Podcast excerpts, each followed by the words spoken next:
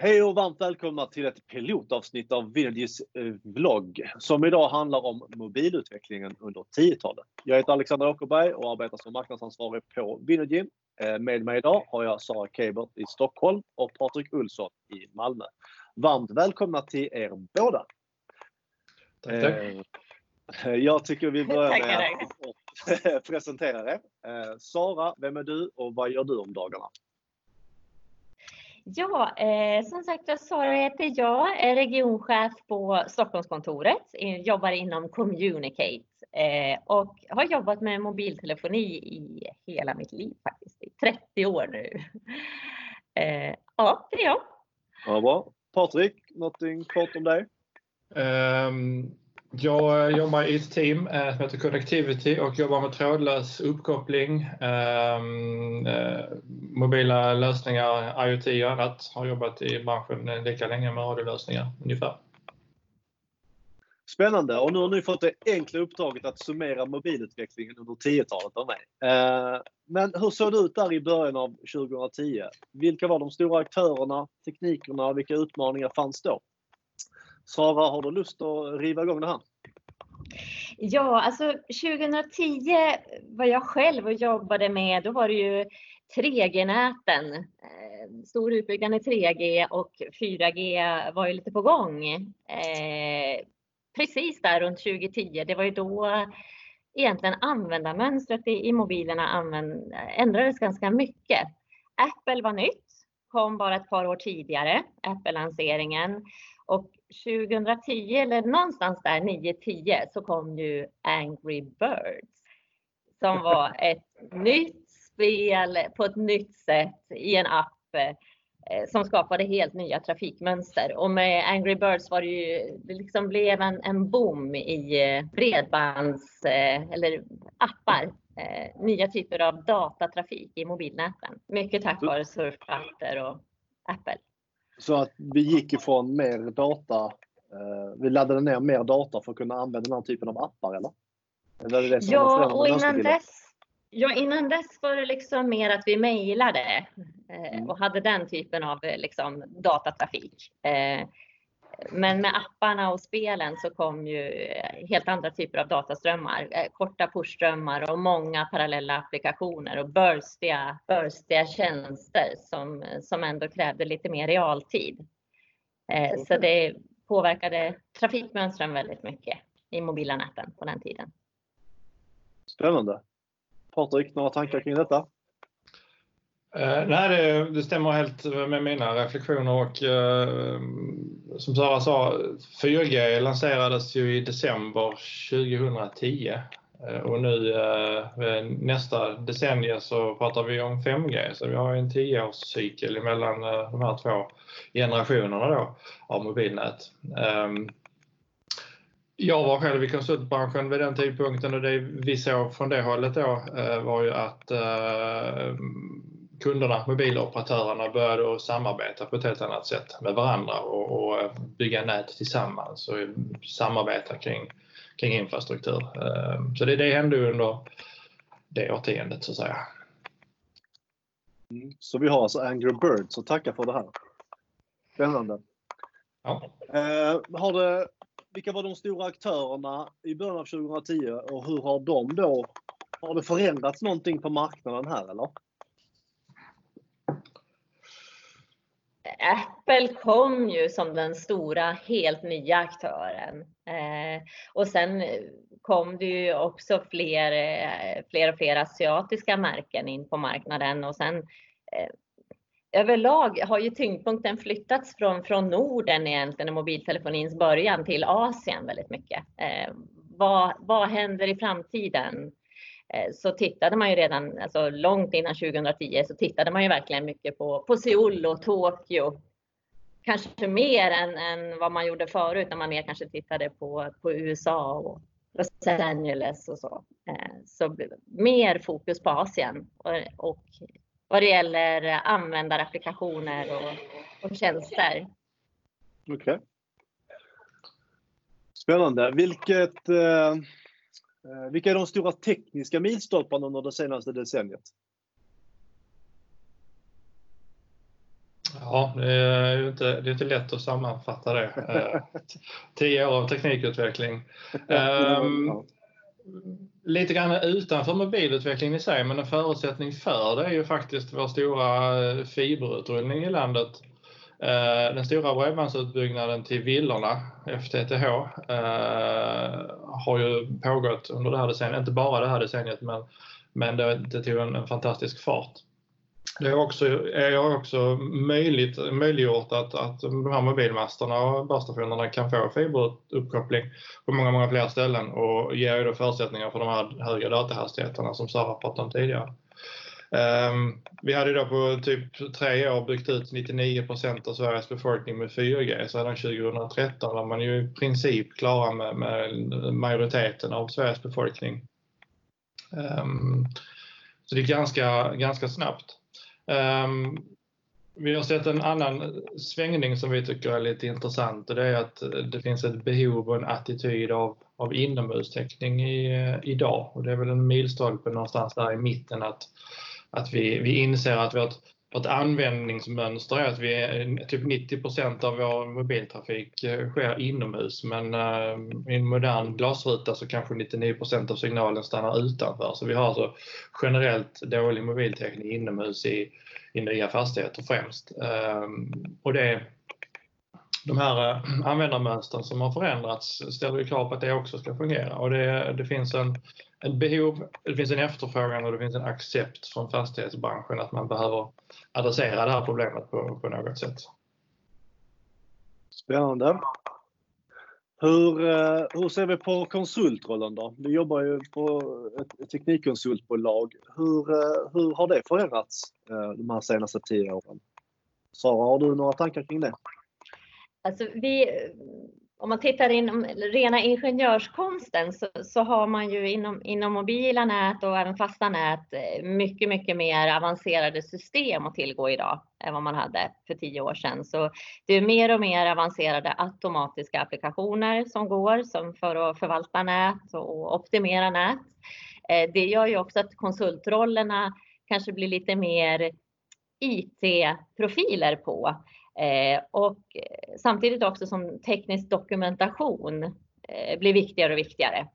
Eh, om de här automatiserade processerna ska fungera så måste det ju vara ett korrekt indata in i de här systemen för att det ska bli bra kvalitet. Så jag tycker det är en förskjutning mot att man själv sitter och räknar och, och gör beräkningar och, och liksom konstruktion och design till att man ska mata in och eh, kvalitetssäkra den indata som krävs för att sen systemen ska kunna optimera och förvalta näten bättre.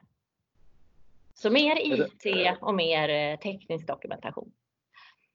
Okej, okay. inom konsultrollen. Är det någonting som mm. du ser framöver också? Alltså att vi fortsätter på det spåret, att det blir mer IT-orienterat på det viset? Ja, jag tror det som, det som är det balla nu med, med all den digitala information som finns, det är ju att få ut all den informationen ut i verksamheten hos våra kunder.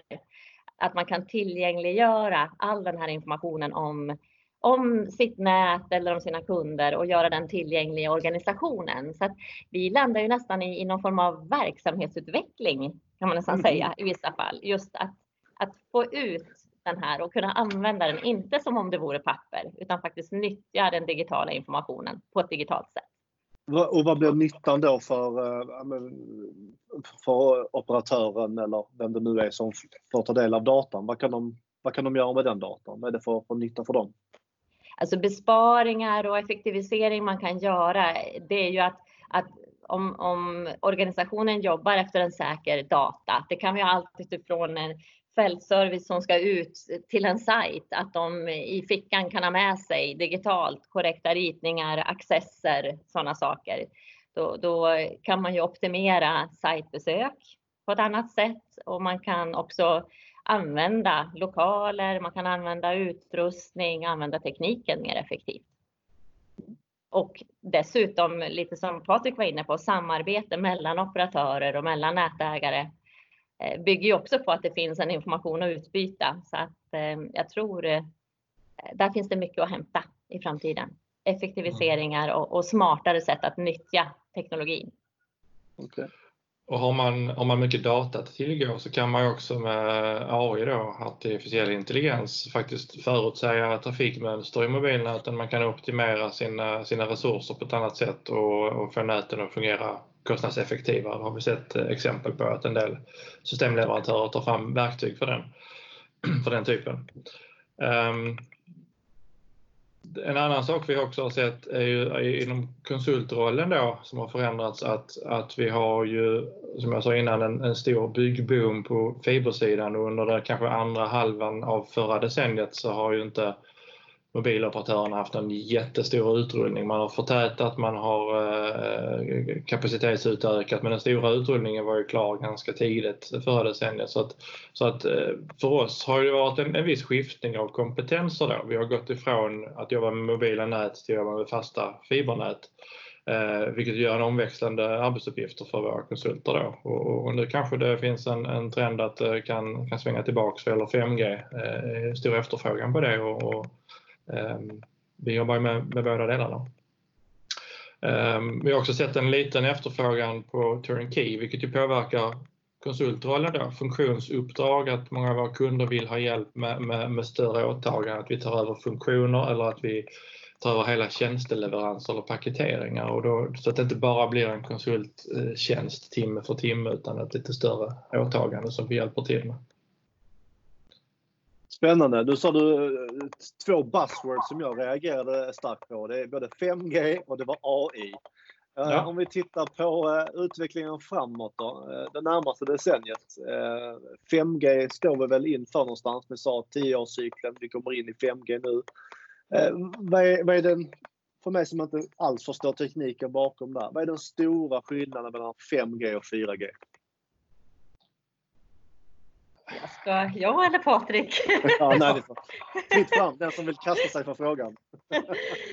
alltså det handlar ju om att, att, att eh, dels är 5G gjort för ren, eh, ren data eh, och eh, framförallt handlar det om att få ner svarstider.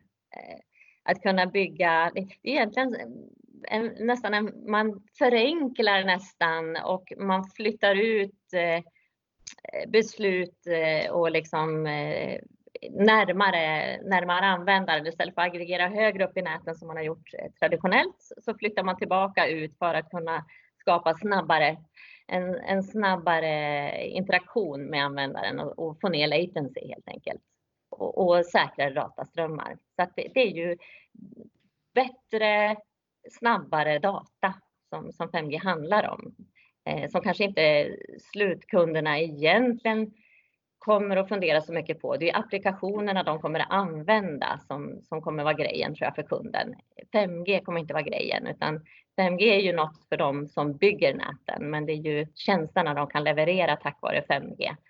Real... Vad är skillnaden? Förlåt, förlåt, jag måste... Eh, Realtidsapplikationer lite mer. Okej, okay. ja. ja. Så det blir, eh, man märker inte av och ex exempel på det skulle kunna vara till exempel att man eh, använder virtual reality eller augmented reality, alltså virtuell eller förstärkt verklighetsapplikationer då. Eh, till exempel i spel tror jag det kommer att slå ganska mycket att man kan, eh, kan spela i virtuella verkligheter istället. Och det kräver ju eh, lokalt väldigt höga datahastigheter och det kan vi ju då inomhus inte, inte leverera på samma sätt med 4G och, och wifi-tekniken. Så där tror vi 5G kommer att eh, ha, ha nytta av den här tidskritiska low latency-delen eh, av, av syftet med 5G. De andra två huvudsakliga syftena med 5G är ju som kallas Enhanced Mobile Broadband eller helt enkelt bara mer bandbredd. Det blir ju mer datatrafik i 5G-näten då också, snabbare helt enkelt. Eh, men även då eh, IoT-applikationer, sensornät och givarnät då kommer 5G kunna användas till också. Så allt... vi får, ja, förlåt, men vi får möjlighet till mer datatrafik och, och vi kan, fler kan dela på bandet. Ja. Vilket gör att vi kan stoppa på mer prylar. Det ja. så eh, jag ska tolka det? Ja, det, är, det är en bra sammanfattning. och för, att, och för att det då ska fungera så krävs det ju fler, fler basstationer, fler sites som vi kallar dem. Eh, den här tekniken kräver liksom ett nytt sätt att bygga de här 5G-näten på. Och tidigare har man ju placerat nya generationer av mobilnäten i ehm, eh, befintliga anläggningar och infrastruktur. Men ehm, nu krävs det ju förtätningar i näten så det kommer att byggas väldigt många nya 5G-sites mellan befintliga ehm, 4G-sajter till exempel. Okej. Okay. Spännande. Är det något eh, annat kopplat eh, till den andra spaningen framåt och, bakåt som ni känner att ni vill ta upp? Som vi har missat och, och det, massor har vi säkert missat, men eh, något speciellt ni tänker på här nu? Det finns en sak kopplat till affärsmodeller. Vi har ju, vi har ju idag har ju en av utmaningarna för operatörerna som vi inte nämnde tidigare är ju att att man har obegränsad surf nu. Man får väldigt mycket data och det är fasta priser. Samtidigt ökar det behoven av kapaciteten i näten. Eh, och det blir en ganska tuff utmaning för operatörer idag att du måste investera i ny kapacitet men du kan inte ta mer betalt för att ta ett fast pris i andra änden till, till, till slutanvändaren. Eh, 5G-tekniken ger oss ju en möjlighet att, att eh, ändra den affärsmodellen och som operatör kunna ta betalt för till exempel tjänster. Vi nämnde tidigare VR eller AR eller spel eller annat. Det finns ju sätt du kan ju ta betalt för det till exempel. Tjänstebaserade prissättningar och det, det kan ju vara ett sätt och, och jag tror det kan vara kritiskt för en operatör idag att man faktiskt tar till sig den möjligheten och kunna få andra andra intäkter så att säga för att operatörer ska överleva i de här stora investeringarna som görs i 5G-näten. Så det kommer att finnas tjänster som jag har i min telefon eller via bredbandet hemma som, eh, som liksom segmenterar den vanliga bredbandsräkningen på, på nya tjänster eh, som, som kräver den här 5G-tekniken till exempel. Ja, och lite, backar vi tio år så, så var det ju ingen som hade ett Netflix eller HBO-abonnemang. Alltså de typerna av tjänster fanns 4K, inte. Nej. Nej, så att det har ju gått så otroligt fort. Eh, och, tittar jag på hur mina barn använder, jag har tonårsbarn hemma, eh, alltså de är otroligt snabba på att anamma nya sätt att kommunicera. Eh, och de ändrar ju beteendemönster på kvartal egentligen och följer och de har ju väldigt mycket fokus på, på liksom den rena tjänsteleverantören. Jag tror knappt att de kan svara på vilken mobiloperatör de har i, i, sin mobil, men de är ju ständigt uppkopplade och det är ju apparna som på något sätt eh, tjänsterna och, och, vad man pröjsar för dem som blir, det blir nya och, det, och vad som händer om tio år igen är ju jättespännande. Det har vi ju absolut ingen aning om, utan det gäller ju att vara med och, och skapa robusta, eh, säkra, snabba nät som kan liksom ha den bredden så de kan ta emot en ny tjänst som vi inte vet vad det är idag som kommer att flyga och, och, och ta en massa kapacitet. Så det gäller ju att ha den här flexibla, eh, säkra strukturen tror jag i infran framåt för att kunna vara anpassningsbar till nya tjänster. Spännande. En av, de, en, av de, förlåt, en av de sakerna vi ser ganska snart runt hörnet som eh, en sån typ av tjänst eller ett sätt, eller ett sätt att tänka kring, kring mobilnät är att Eh, jag upplever att tidigare generationer av mobilnät har lite grann, man kan säga, tryckts ut av mobiloperatörer. Det har funnits fördelar för en mobiloperatör att byta och uppgradera teknik. Det ger vissa fördelar. Eh, en, en, vi tekniknördar kanske har anammat de senaste generationerna direkt men den breda massan har förmodligen varit lite tveksam till varför vi behöver ett teknikskifte och köpa nya telefoner.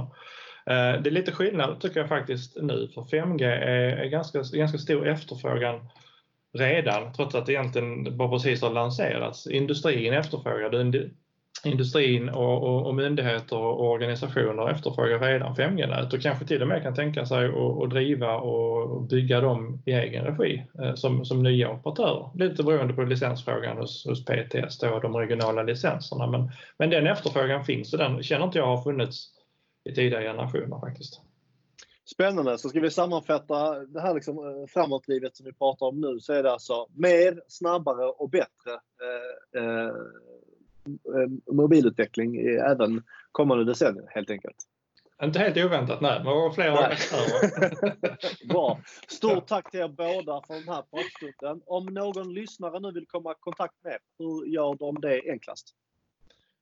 Oh, det är väl eh, hugg oss på Teams om det är internt eller eh, mejla eller slå en pling. Vi finns på hemsidan vidare.se. Ja. Bra dag. Ja. Så, tack så mycket och på tack. återseende. Ha det gott. Hej. hej.